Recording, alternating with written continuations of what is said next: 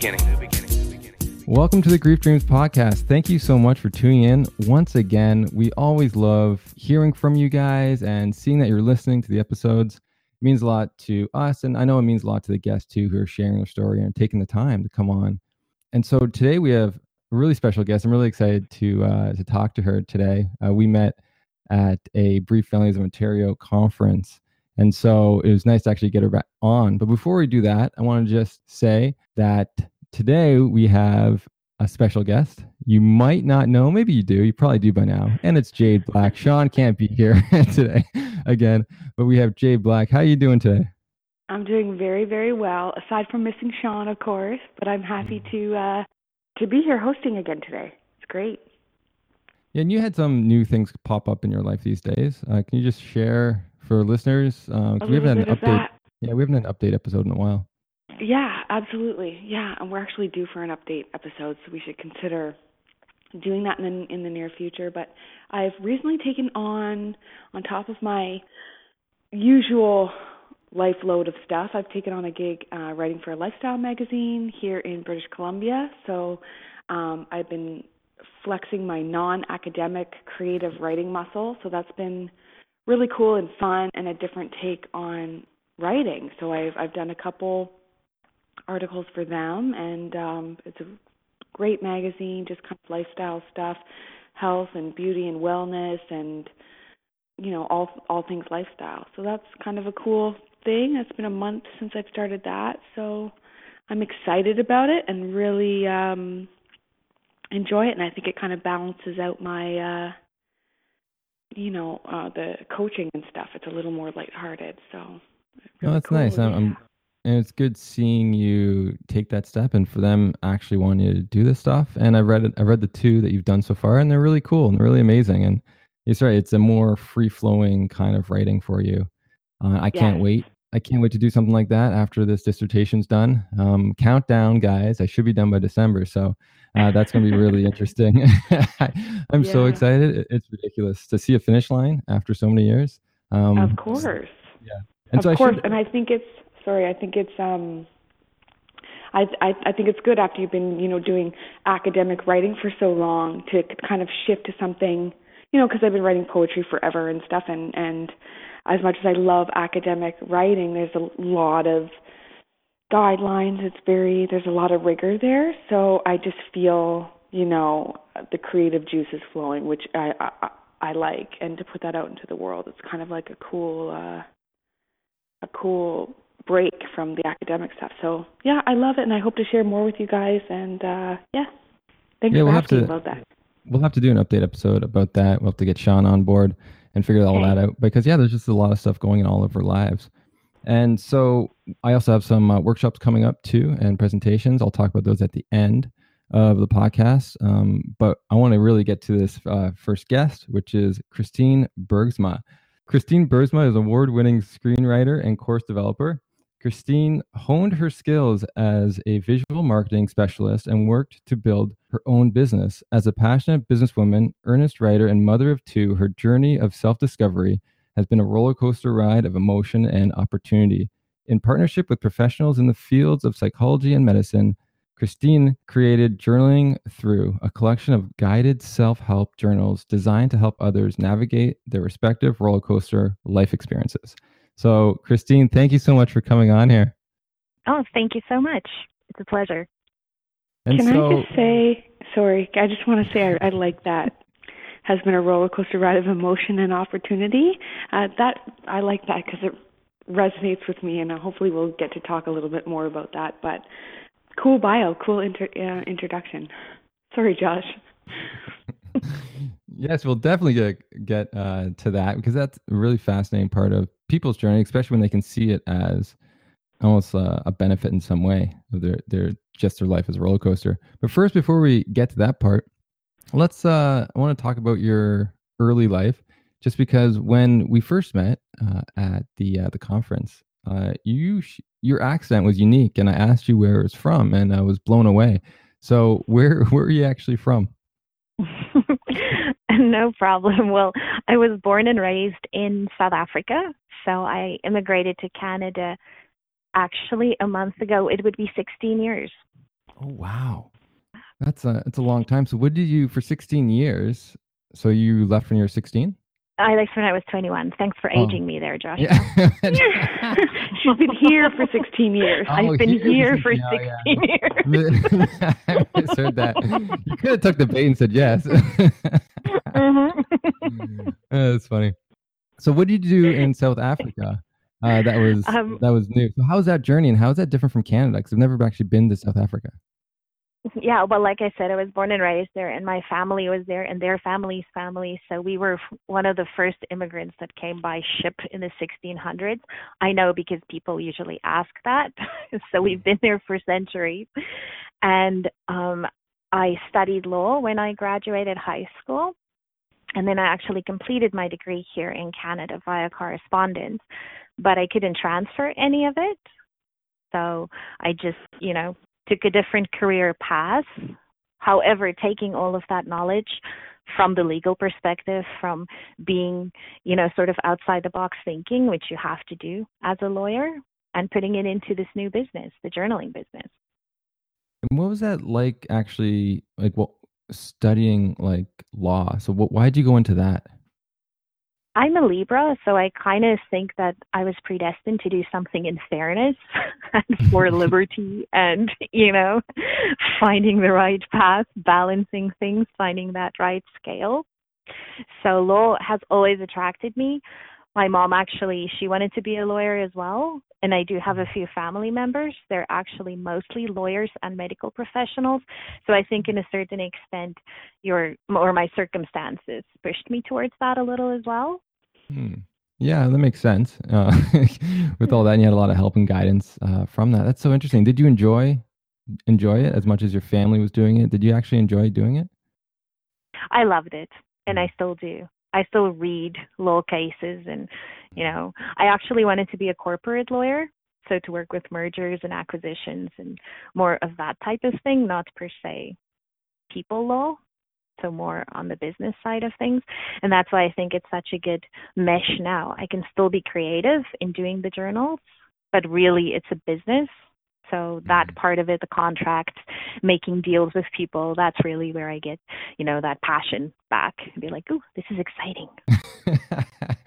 That's good. Well, I'm glad you're excited about what you're doing. You should be, because I think what you're doing is great, and you got to live a life that you're excited about. Yes, thank you. and so, why did you leave? So, what happened there? Did you find love? Did your parents leave?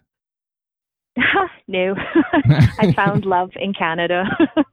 Aw. but my my parents did leave. Yes, so I lived with um, both of my brothers and my parents. So that helped a lot, especially with loss of a country. You lose pretty much your friends, you lose a part of your history, you lose pretty much your childhood because nobody like you said you've never been there so for me to explain even to people here how it was growing up there it's third party like so you lose a lot of that. So that was a part of tying into the grief that we had to work through as a family as well leaving all that behind knowing what stores there are you know like i didn't understand. The first thing i had in canada was like a blueberry bagel. A toasted blueberry bagel from Tim Hortons.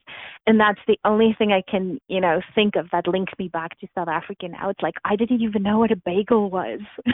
So every time i order one it sort of triggers that like you know and the other thing too is that just from a weather perspective, we left in 35 above. Toronto airport was minus 36 within a matter of two days. So there's a shock culturally. There's a shock. Am I actually going to die this winter because it is so cold? and people were asking us, is this the warmest clothes that you have? I'm like, well, it's not like they make it in South Africa for warmer because they don't need to. So just, you know, silly little things like that. It's like, wow, this is an adjustment.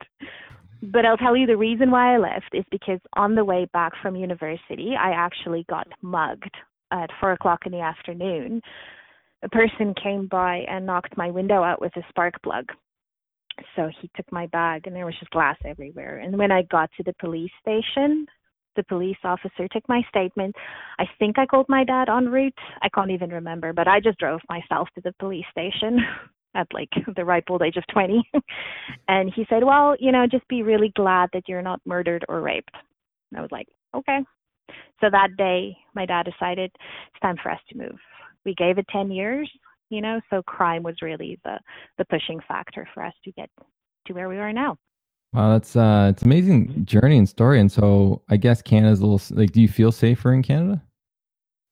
Oh, much safer, much safer. Mm. However, I will say that you know, if you've ever been in that traumatic circumstance, and this is not a once-off episode. Obviously, it's you know, if you live in a country that is crime filled, I think the latest statistic is that you have a 91% chance of getting away with a crime in South Africa. So you're not really safe anywhere. You're not safe at home. You're not safe at school. You're not safe anywhere. You're kind of boxed in.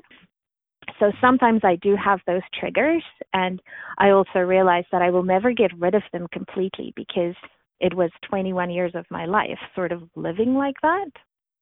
So I'll always make sure that the doors are locked, or I'll have like an exit strategy, and it's it's very subconscious now because I've been here for so long in Canada where it is safe. But I don't think you will ever get rid of that part of you mm-hmm. because it is so ingrained. It's just a part of who I am now. It's so interesting, and even the weather, like, and that's that's something I never really thought of when talking with you. But you're right; it reminds me of the movie Cool Runnings. Have you have you seen that? Oh, it's like my favorite movie of all time. It's like not so much the heat, but the humidity that kills you. Yes, yes. I can just picture you coming out like that, right? Like, like bundling all up with all your clothes. that was pretty much me. Yes. Wow! Wow. That's well, funny. I, I know. I think it's important to touch on like this the idea of secondary loss too. You know, when you're saying we have to, you had to grieve your country and your childhood and and different cultural things that yeah you can still carry with you, but they'll never be there to the same degree and going through that process of integrating into um, Canada and, and all the customs and cultures that we have here and and at the same time, you know, holding true to like some of the traditions from home. It's it's it's a process and I think a lot of people don't always view that as grief and as a process of grief, but it you know, from people I've encountered and um it most certainly is. You're absolutely right. And I think, too, for me, a lot of it was letting go. Like you would think that, you know, like you said, like holding on to certain traditions, certain traditions, it will just always be me. And thankfully, my husband and children have accepted that. Sometimes right. my senior kindergarten kid would tell me, Mommy, that's not how you say bowl. And I'm like, that is how you say it. He's like, it's bowl. I'm like, okay, fine. You know, it's even like the accent sometimes brings you back to where you were. But in terms of letting family go, letting my friends go to a certain extent, because originally we were very scared for their lives as well. And, you know, South Africa is not in the news as much here in the Northern Hemisphere, but things are not looking great. There's always hope, but you're always stressed for the people that you left behind as well. And for me, for my grief journey, I had to let them go because it's not my life. It's their decision. They are professionals. They can leave if they want to, the same way we did. So I think even for my family, you know, and and if we get to the part of the grief dream that I had, that sort of ties into that as well. Wow, it's just you know, like I guess I take for granted how I guess safe it is in Canada versus other parts of the world, and just so it just makes me reflect on all that, and and also you know how much courage you need because you said you you left for love, so it's like how much courage you need to leave a place with your friends and you know and family and everything you've known to go uh, out. I know Jade, you had a difficult time from Ontario to BC, and like yes, yes, okay. So right. very much so. Uh, that's why I kind of relate, and I I think I mean I think there's similarities in moving uh, from one end of the country to another end, just because you know the different sides of Canada are so varied. Like it's a totally different world out here than it is in Ontario, but country to country seems more of a more of a leap, but yeah, like it's just hard like that going through that whole process of thinking, you know, and there was a lot of times I went through the motion of have I made the right like even though knowing in your heart I made the right decision, but still like am I crazy and what have I done here? Um I definitely had those moments. You know, and some days I felt so homesick and just you know, I'd have to Skype my friends from home and and you know, there was even moments when I would have huge emotional breakdowns and I'd say I've made the wrong decision. I want to, you know, I would I would call Josh or one of my other friends and say like, I want to come home forever, and they'd be like, Hold on, just kind of you know, you're obviously having an emotional day. So I went through a lot of the ups and downs and then all the excitement of being in a new place and all the challenges that come with networking and you know just kind of finding your sweet spot within within a new place is a, a challenge of its own and cool because it it allows you to draw on some skills that that might have been dormant when you're living in a place that is so familiar so in so many ways it brought out you know different facets of my personality that I think I might not have been as familiar with if I hadn't been you know put in in in in that situation. So a whole mix of stuff, ups and downs and suffering and joy and it was just like, you know, that's why when you say emotional opportunity, absolutely, and roller coaster ride of emotion, absolutely. so just like connect with all of that. so do you ever did you have that same feeling, Christine, about the home being homesick or making the right decision at all? Oh yeah, and it's actually funny because in high school I studied hotel keeping and catering because that's my second passion is food. I'm such a big foodie. And that is the thing I miss the most, homesick. I had to find like the chutney that I like and the condensed milk that I liked and you know, now it's obviously better because you acclimatize to your environment, like Jane said. But at first for me the most homesick part was the food and then secondly the weather. Like I know people complain about the weather, but really if you're from a country where it's mostly warm, you know, here at February's end, you're like, wow, like Jane said, did I make the right decision? Because it is cold. I could be on a beach right now. right, and like I even had shifts in the weather too, or whatever, because the like the winters are super mild. Like on the west coast of Canada, we don't. It's not like Ontario where it's like so much snow, and we get a lot of rain, just rain and rain and rain and rain, like nonstop. But like, um you know, which is it's its own set of challenges too. Like some people move to the West Coast Canada and feel super depressed because it will rain for, you know, 95 days straight. It's relentless. But I don't have to shovel a driveway in the same way that I would get up for work in Ontario and and you know have to spend an, an hour cleaning my car and and so it has its you know it's kind of like you win some you lose some it's got its own things but um, at the end of the day, no matter what, it's it's an adjustment for sure, and it takes um, it takes a little bit of time, I think, to to ease into, you know, any kind of move, regardless of how far from your original destination it is. It's and true, so, and if I can just add to that, oh, sorry. no, go. no, go ahead. Um, I actually explained it to people when I worked at the bank that you really need to know who you are if you move a lot. Because even in South Africa, we were, I think, I was in three high schools, you know, five primary schools, two universities, and we lived in Namibia for a while too. So I was kind of used to moving. And I think the biggest thing that came out of it is that I really had to know who I am because you have to reintroduce yourself to so many people so frequently that you have to get that core so that you can just be okay wherever you are placed. Very good insight. Yeah, I would agree with that. And so, how did you develop that core? Because you said you moved around a lot. So, do you have tips on on dealing with that, or, or how you got to that place? Well, journaling was definitely a part of it. Actually, when I was six, I wrote a little budget on what I want my business to be. I still have the piece of paper. It's really cute. So just setting those type of life goals to be this is my end destination. I want this for myself. Kind of manifesting the type of life that I want and in every situation taking a life lesson from it. So if I'm in South Africa, I get how you live when you are in fear and when you have to survive on a very basic level. When you're in Canada, you know, the life lessons I learn is also how to just relax a little bit and how to have fun and how to just enjoy things and how to not take things so seriously. So I think that is important for yourself to take these little tidbits these little life lessons along the way and write them down so that when you do get to a point where you are low and where you don't really know what to do and where to go from there, you can reflect back and say, hey, I survived this. You know, whatever I'm dealing with now is just small in comparison. Look how far I have come. Amazing. Did your journey of self discovery how does that relate to the can you just tell us a little bit about the journaling and how you got started with that and how that relates to like you just touched on a little bit but more of the self discovery stuff in connections with the journaling. Sure. Like i said the journaling that i have done was sort of blank journaling so it's just in a blank book and just started writing exactly you know sort of pinpointing where is my struggle how are the triggers involved in this is this a new trigger? Is this a past trigger?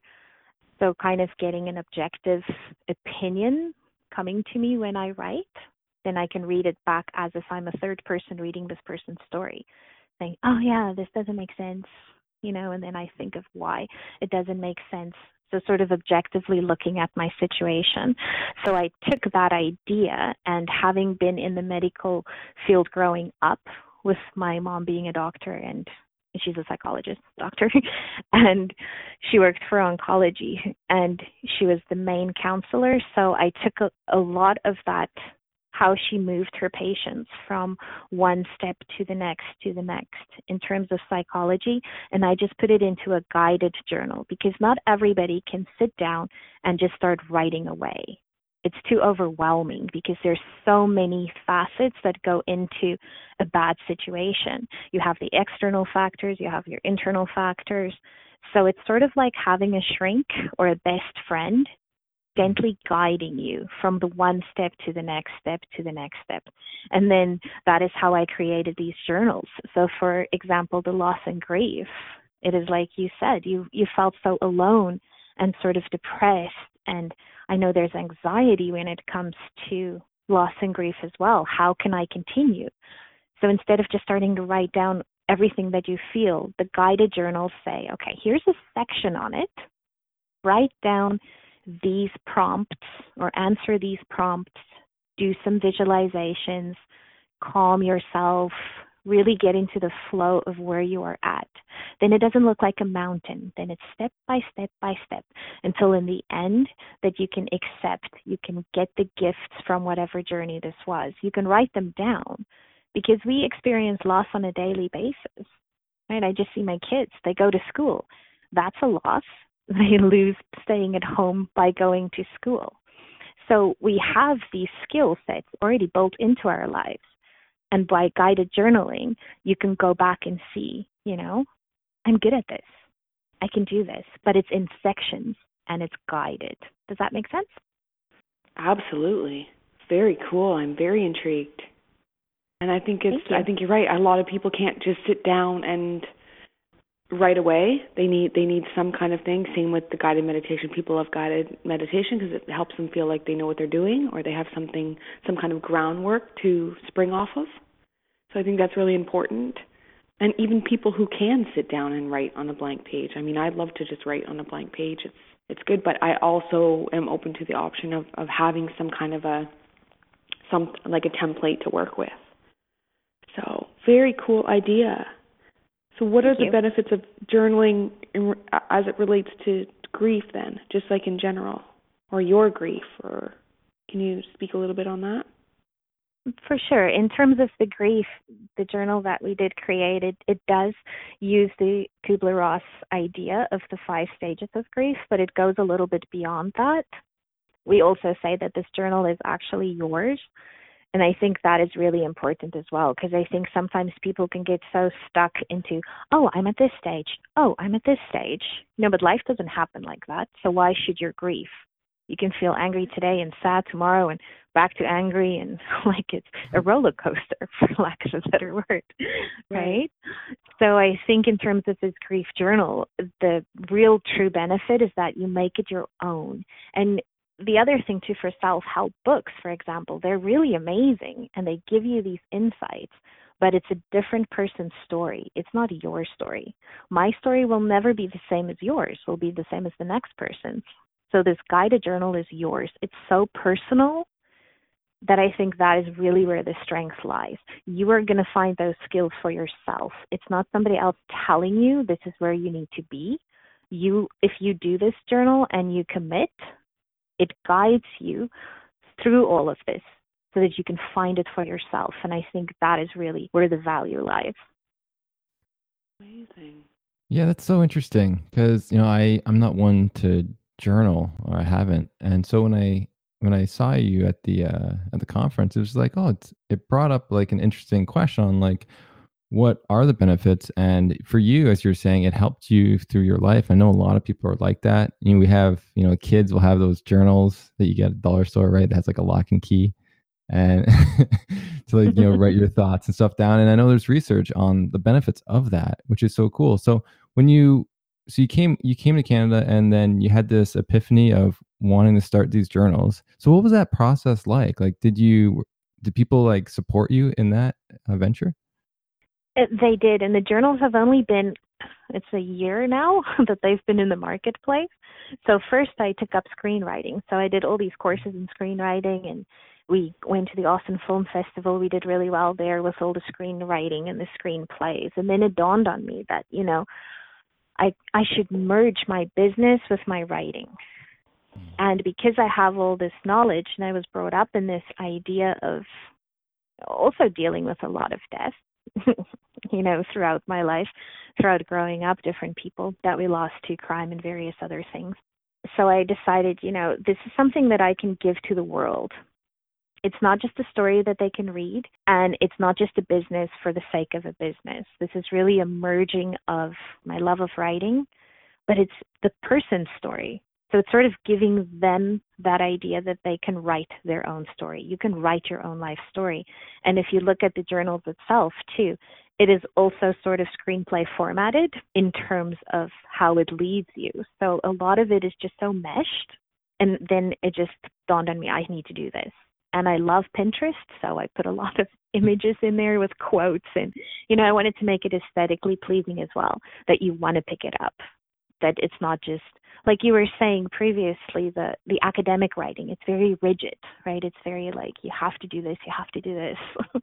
It's got to be if not Yeah. If you're not in that if you're not in that group, you, you know, like majority of people find my academic writing very boring and if you're not in academia then you're not you know people say what have you written well you'll you'll never read it because it's like the majority of stuff right it's not unless you're in that world it's not it's boring to a lot of people it's just because they they don't i mean i find it fascinating because i just have that it's one of my passions i love academic writing and you know that stuff serves its its purpose but yeah, people like beautiful things.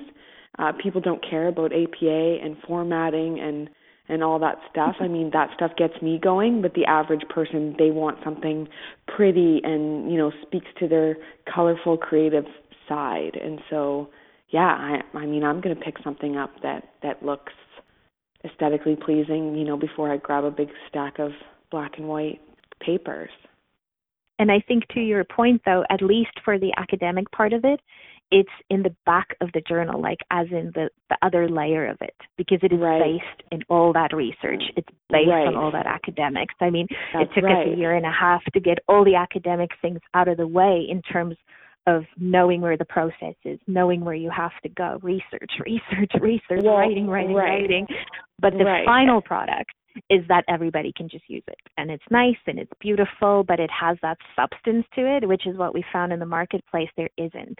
Like for and I'm not dissing any journals. Any journaling is wonderful. I just know from the research that for example, a gratitude journal. At some point you're going to be thankful for the same things. You're going to be thankful for your family, you're going to be thankful for your life, you're going to be you know what I mean? So it it sort of doesn't push the boundaries for growth as much as these guided journals do because they are based in academics. Very smart.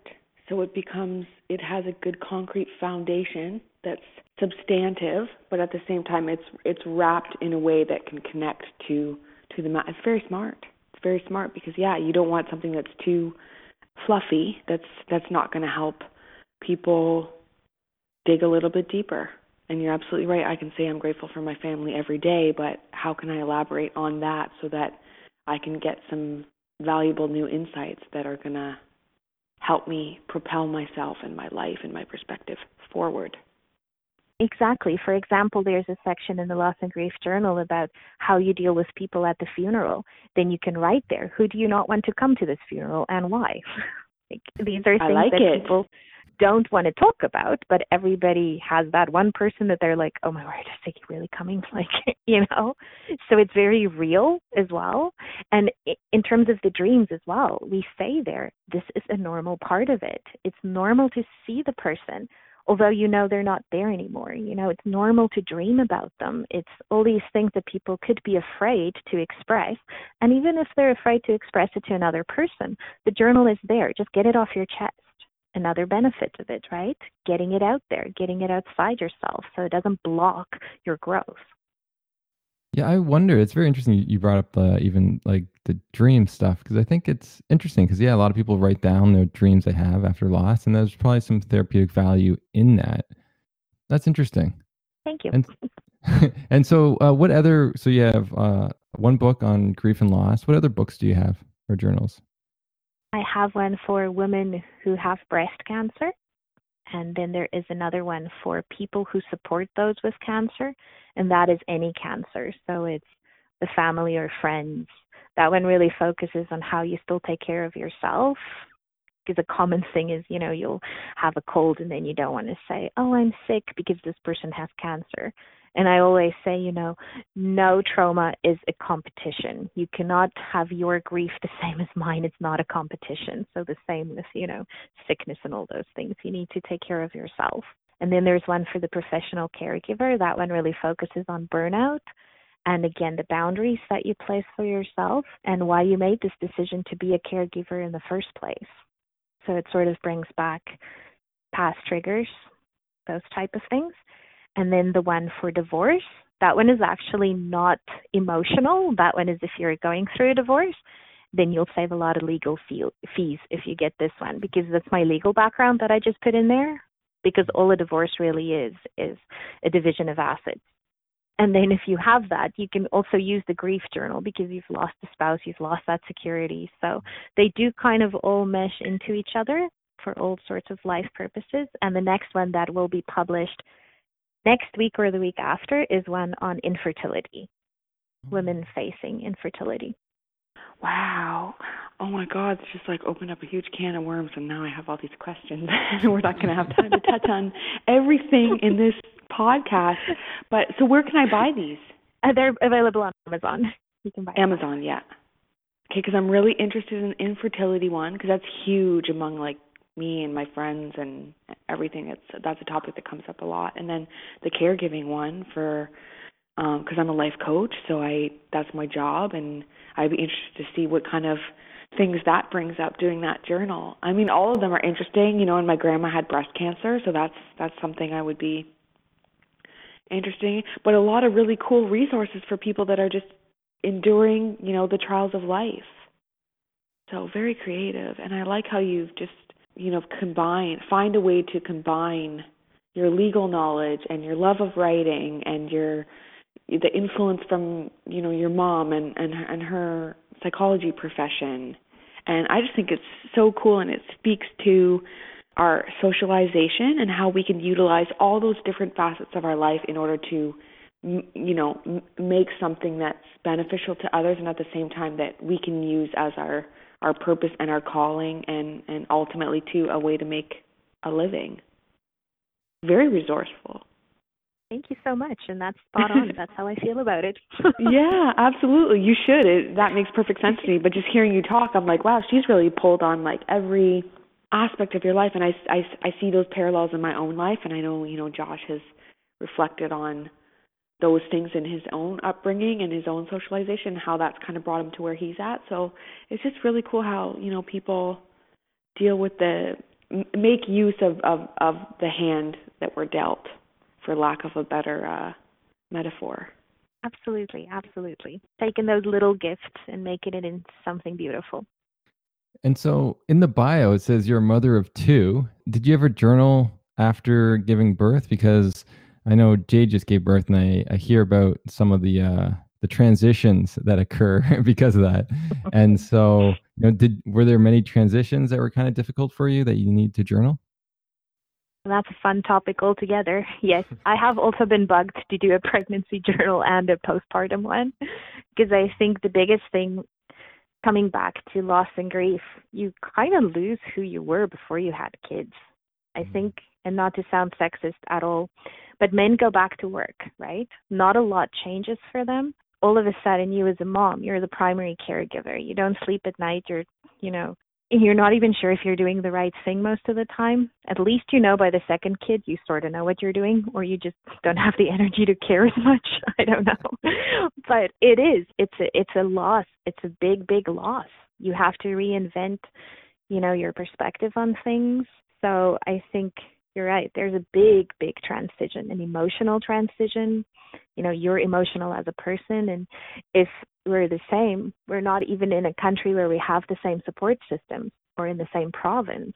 So you're also now dealing with losses that you previously had that you have a new perspective on. You're like, oh, if my friends were here, we could all be pregnant together and figure these things out by ourselves. But now you sort of need to start from scratch.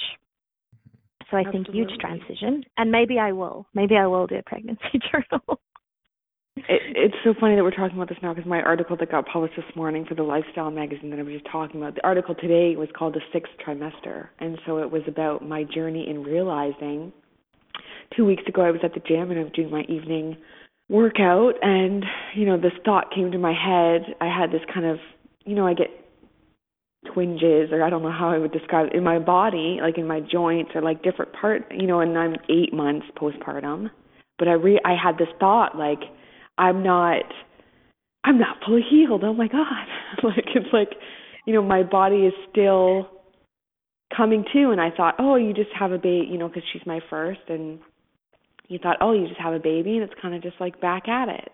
But I realize I'm still integrating all the emotional stuff and physically my body's still on the road to recovery and it's a it's a a process and it's its own set of challenges, you know, that are closely related to the challenge, the physical challenges I had during my pregnancy. And so it's almost like the pregnancy's still going in a way because it's things I never had, you know, before I got pregnant and and all the different changes and and so it's just it's really wild. And so how that whole situation allows for surrendering and patience and acceptance and you know again pulling on all different facets of your of your of your character and uh, forcing you to connect with those you know those ideas. And so that was that was the the article today. And and I think that's really important because I think you know there's a fallacy when it comes to particularly people that are just having their first child with how that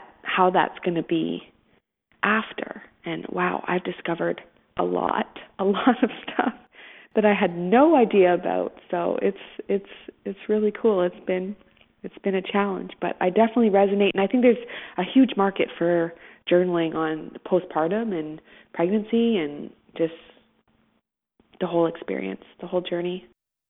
All right, let's uh, move forward. Uh, just because of time, yeah. let's move forward to yeah. grief. And you you've mentioned Christine that you had a couple deaths in South Africa. Um, can you speak on some of those? Yes, I won't give you the list because it's quite long, but I will, if you allow, then I will tell you my most recent one. My mom was actually back in Africa helping out my aunt. She was diagnosed with terminal breast cancer, and it was at the end where my mom went in because she had such experience previously working on oncology. And then when my aunt actually passed away, she texted me. So I wasn't even in South Africa. And the last time I was back was 16 years ago. So I haven't been back since. So I wasn't there for that. And I remember I just woke to pick up my son from school and the clouds opened up and there was this ray of sunshine just as I got the text that she passed away. So in that sense, I felt like we were very connected. Although even in South Africa, we were not connected. We were not close because she was only 10 years older than I am because my mom comes from a very large family. And that night, I actually dreamt that I was standing behind my aunt and she knocked on this door. And she opened it up and it was cobblestones, golden cobblestones, almost like a street in a European market. And I followed her as she walked down the street and she stopped in front of a big hotel and the revolving door allowed her entry. So the next day I called my mom and I said, This is the strangest, strangest dream. What is going on? So, unbeknownst to me, my aunt went on a camping trip the summer before she passed away, and she hated the tent that she was in. So, she packed up her stuff and went to a hotel all by herself, and she had champagne there. so then it made sense to me. I was like, wow, we are connected because we are so close. She was a businesswoman. She has two little children. She was a wife, you know, and I got a glimpse into, I guess, where she is at now. She is in this grand hotel on the other side. That's cool. So it brought you. So did you get no comfort way. right away from the dream, or was it only after you spoke with your mom and connected the dots? It was a very comforting dream to start with. There was nothing bad to it. I just couldn't connect it. It was just for me so bizarre to dream of somebody that I don't really know. She's my aunt, but I did feel connected to her because of the journal even that I wrote about breast cancer and she did the journal. She actually wrote in the journal before she passed away. So we had that connection, but we were continents removed and it was just weird. So I was comforted, I guess, when I knew that oh, it related to something. So just that connection that we have. That's, that's so interesting. So did it bring the connection, I guess, to have do you feel you have a greater connection with her now because of that experience? I do. I really wow. do.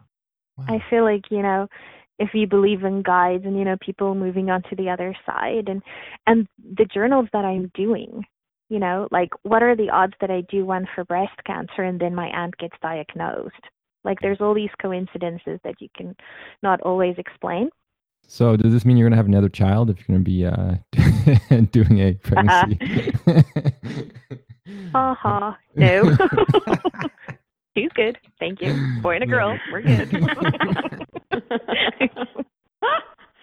oh, there's so many reasons why that's funny. Good one, Josh. We like that. Thanks. Um, yeah amazing, amazing dream, and amazing story. Wow, all the parallels, all the mysteries of life. And I've heard people uh, speak about having dreams of people they don't, they're not really connected to, but they maybe you'll have sometimes a message for someone else. Maybe it's like their child or something. And I think it just it makes these this topic so interesting to me that bonds that really didn't have people had before can actually grow and become more than they were when they're in waking life. So I think that's super cool that uh, you have that new relationship with your aunt. And so I'm just curious too. So I know you have other losses. Do you have any other dreams um, of anyone else who has passed away? Um, not particularly. I think to a certain extent I closed that chapter off of my life. The you know, the people who passed away from suicide or, you know, I know they said you can't say passed away from suicide, who committed suicide and who were in South Africa, you know, who were victims of crime. I've sort of moved on from that. So I think mentally and spiritually, there's a shield that I don't go there anymore because for my own sanctity and for my own health and my own mental health, I don't dream of them. So I think my aunt passing away just in sort of normal-ish circumstances from cancer you know there was no trauma involved. It was sort of a good start of a new cycle of bringing death into a better perspective to say it's not always crimeful it's not always horrendous and horrific. That makes any sense yeah no it, it makes a lot like it's it's hard to cope and especially when you have a lot of attachments and those in these relationships and they end very tragically. Like how are you supposed to cope with that you know? So there's different ways we try to maneuver that and so it's nice you found a way and hopefully i'm guessing as you move forward in life and journaling um, that stuff will come out in, in, different ways because as long as it's dealt with it, it, can just be there but if you're like sort of shielding it away as you're saying right uh, just because it, it causes too much emotions within um, one day it will want to be released, like everything else, right? A lot of our traumas, one day it wants to be released, and you know, I I hope when that day comes, it's you can manage it through what you've learned while here in Canada. You know, like, and uh, it's just it's I can't imagine you're saying you know multiple suicides, multiple uh, criminal deaths and stuff, and you're just like, wow, like I like I wouldn't even know how to even process that. well, if you want to uh, me elaborate on that, like you said, you know, you do have to deal with it, and I think you know that is what I have done because one night just when we first came to Canada, I yelled so loud, I was thinking I was getting murdered that the neighbors called the police and they actually had to come to see if there's a domestic disturbance. So I was like, "Oh no, sorry, sorry. Here's like my, you know, shrink PTSD. We're working through this. This is part of working through it." so I did have those when I first came to Canada, but now I feel like it's fully healed and that is why I can shield it. I don't have to go back to it. Like mm. even if you read the news of South Africa or thinking about my friends, I'm placing them in a different category like I said in the beginning, and like Jay said, the autonomy. They can deal with their own life. I'm not there. Whatever stresses I'm going to have of them is not going to make any difference to their day to day lives. I'm sending them great love and energy, and you know, we keep in contact, but I can't make decisions for them. Mm. But in terms of me, I can make a decision to keep my positive, healthy, happy energy with myself. So I don't need to go back to those dreams. I don't need to go back to the people who have passed away. I dealt with it with intense therapy and extreme journaling. So they're kind of in a in that way shielded to be oh, okay. like I don't need to bring them back into my sphere because they're mm. dealt with. So it's it's more about sense? so it's integrated. Oh, okay. Yes, and it's more about you feel so maybe shielding isn't the right, you know what I mean? Because shielding yeah, things like you're hiding from it, but it's more. And I have like certain things like that in my life that it's like the it's been processed and the job is done. I don't have to keep going back to certain things. You know what I mean? As I'm not, I don't have an an attachment or an aversion to event or person or, or whatever it is, but it's kind of like you've integrated it into your experience and and made emotional, psychological, spiritual sense of of whatever it was that happened and how it made you feel and da da da da da. And then now you can move more to a place of releasing it and and letting it go rather than keep kind of peeking your head in the door. Are you still there? Um because once things have served its purpose I think holding on to holding on to some things can become more of a hardship than um than a help.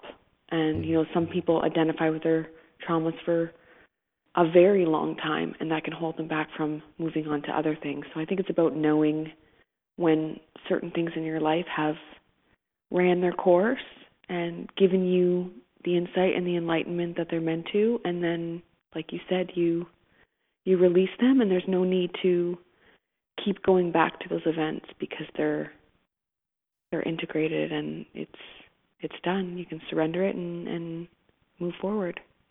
Exactly. And I think the shielding part is just that, you know, I don't watch movies that could allow me to trigger back to that, or I don't read news reports willingly that would allow me to go back to that. So that's sort of what I meant with the shielding. It's like I'm very aware of what I read, what I watch, sort of the circumstances that I find myself in so that I don't have to go back there. And I think right. that is sort of my definition of it to be like, you know, I don't want to have a dream of this. So if I watch this movie and if I am finding myself in a circumstance where I don't feel safe, or if I do these certain things, this is likely what will result in it. So I mm-hmm. just avoid that whole thing, not because I'm scared, but because I love myself and I don't need to go back there. So it's more from a power perspective to say, nope, don't need it. right. Yeah, I think yeah, like words, right? Like when I heard shield, I'm like, oh, you're avoiding it. But then when you start talking, I'm like, oh no, you're not avoiding it. It just know, you've integrated a lot of it into your your being, and uh, you have moved forward in a lot of areas. And you just don't want to see that kind of violence in movies or read about that kind of stuff because um, it can bring up different triggers, as you said. So you're much further along the path than uh, than I first thought. And so when so I didn't even know about all that and the trauma that you you actually been through, and my heart goes out to you and, and what you had to face throughout your life. Because you know, like we don't have as much time. We'll have you back on. I think talk about that more, but I can only imagine uh, the stories that you you do have. Um, just for our guests that maybe who have experienced a traumatic loss, or our, our listeners, what advice do you have for them who are maybe going through that right now? I think the best advice is the one my my psychologist actually gave me, and she said that, you know, it's not your fault. First of all, be kind to yourself. Be gentle to yourself. Give yourself enough time to work through this. It's sort of like a ball of string that is just tangled up, and then all you need to do is untangle it. Take it one step at a time, and the end process will be great. You will get through this. Patience, a lot on patience and allowing things to unfold in in their in their own time. I think that's really good advice because a lot of times we want to rush through things or we want it done now and um like life and and everything has has perfect way of timing everything. I'm a, a big believer in that. So I like that advice. Thank you. no problem. You're welcome. so you shared your grief dream, beautiful dream. And we always like to um, ask our guests at the end of our, toward the end of our episodes, if if if they could have a a, a grief dream of anyone, um, what would it be and what would it look like? And I'm sure Josh will ask you a million questions about the setting. but if you could if you could conjure up in your beautiful, big, vibrant imagination, what would if you could have a dream tonight, can you just kind of detail what that might look like and and who would be the main character in that dream? Uh, I think I would like to dream about my aunt, the one who passed again, and you know, maybe have some champagne with her at the hotel that she's in. And I would ask her, I think I know the answer, but nobody can tell you because it's hard to prove. But there has to be a decision point to die. And not if the death is instant or but for example if it's after a long struggle with cancer do you at some point just decide in your mind that you are ready for the next step to move on to that next phase? And what does that decision feel like in your body? What is that actual transition from this life to the other side? Hmm. Whoa. That's nice. Yeah. that's a very that's I'm like, hello, Jade, is that you? Because that would that is a question that I would ask. That's a very inquisitive question and very interesting. Brings up a lot of stuff. That's very cool. Josh, for part two of the podcast. Josh, what do you think? I think it's amazing, amazing question. And you know, I got I got some follow up questions for this. Of course you do.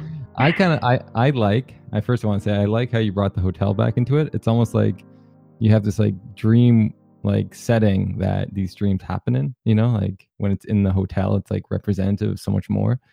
Um, so it's like this like kind of like afterlife and like and here she is and everything. I think it's kind of cool. Um, so what do you? So you're having champagne, which is amazing. uh, what are you guys wearing? Oh, we'll be dressed to the nines. Oh. Chanel, Prada, you know, name it, it'll be there. Vintage Chanel, even. Maybe Coco Chanel will join us. Who knows? Okay, now I want to come too. Join us amazing, for sure. Amazing. So we have four people in the dream now. Living and and uh, deceased. It's a, it's a mix up. It's a mash up. Oh, oh wow, funny. That's good. And it seems it seems like an amazing dream, and you know, hope you have that one day. If you do, you gotta let us know because I'm curious about that answer myself. I definitely will. Thank you. And you're invited too, Joshua. You can Oh, yes. Five people. Four. yeah, that's, that's fun. And if I have that dream, I'll let you know. That's awesome. Please so. Very cool. Right. Well, go ahead, Josh. I was gonna say, um, I'm just gonna wrap up the podcast, and so mm-hmm. uh, it was an amazing conversation and we're going to have you back on again because there's so much more i want to hear about from the culture differences uh, with how with grief and also how people mourn right and uh, all that that entails in the two different countries And then also too on, on what you're doing and especially want to i we didn't have time but i want to know more about some of the the journals i'm gonna have to buy myself to figure some of those questions out but love to have you on again because i think it's worthwhile for people to do this. And if you haven't tried it, I think try it out because it, it seems to be working for some people. And why not? If you're struggling, try things out. And that's how you figure out what works for you and what doesn't. So, uh, where can people find the journals again? And do you have any kind of websites? I know you you have what you call Pinterest. Is that what it was? yes, I do have Pinterest, but I do have my formal website. It's journalingthrough.ca, and I'm also on Instagram at journalingthrough and Twitter at journalingthrough, and there's a Facebook page at journalingthrough. Great. Thank you. I know I followed well, the ad. Uh, so much. I know I followed the Instagram page, and it's pretty good. And I like how you, you do the quotes and stuff. Uh, they're, they're pro- very professional, I gotta say. Josh, you didn't tell me this. I'm gonna follow the Instagram page too. very cool. Thank you so much. I I am. I really enjoyed today's episode, and I know the listeners, I know everybody listening is going to love this episode. And what a cool breath of fresh air, and uh, just your you have a beautiful spirit and a very inquisitive mind and um, i just know that this episode is going to trigger some creative juices for the people listening and how and how they can make sense of their hand of cards as they've been dealt in life whether positive or negative or neutral or whatever it is. And and just you know really take time to reflect on on how you know how they can make sense of what they've been given. And you you set a beautiful example. So thank you for coming on and being so open. And uh I had a lot of fun today.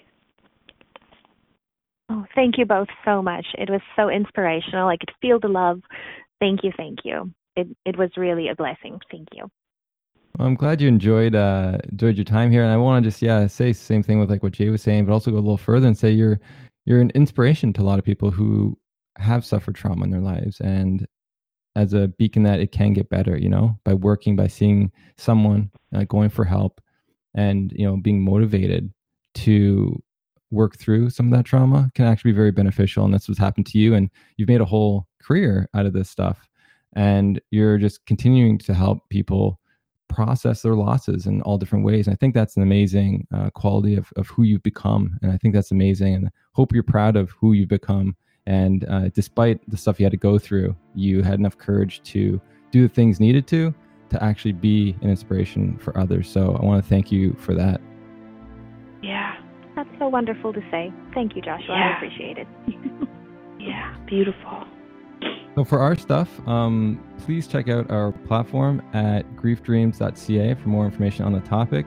On there, you see there's newsletter, but also you, I have a there's a presentation page, and so there's actually two presentations going on if you're in the Kitchener Waterloo region. So we have one um, called "The 10 Things I Learned About Grief Dreams," and that's on April 30th, and it's two hours at 7 p.m.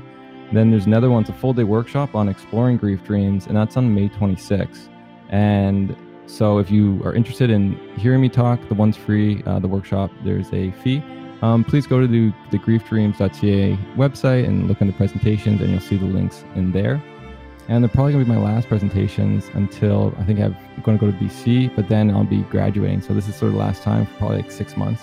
Also, if you have Facebook, you can join the Grief Dreams Facebook group. You can check us out on Instagram or Twitter at Grief Dreams. Also, this podcast can be found on iTunes, Podbean, Stitcher, and now on Spotify and many other podcasting platforms. And as we like to say, uh, with love and gratitude from us to you.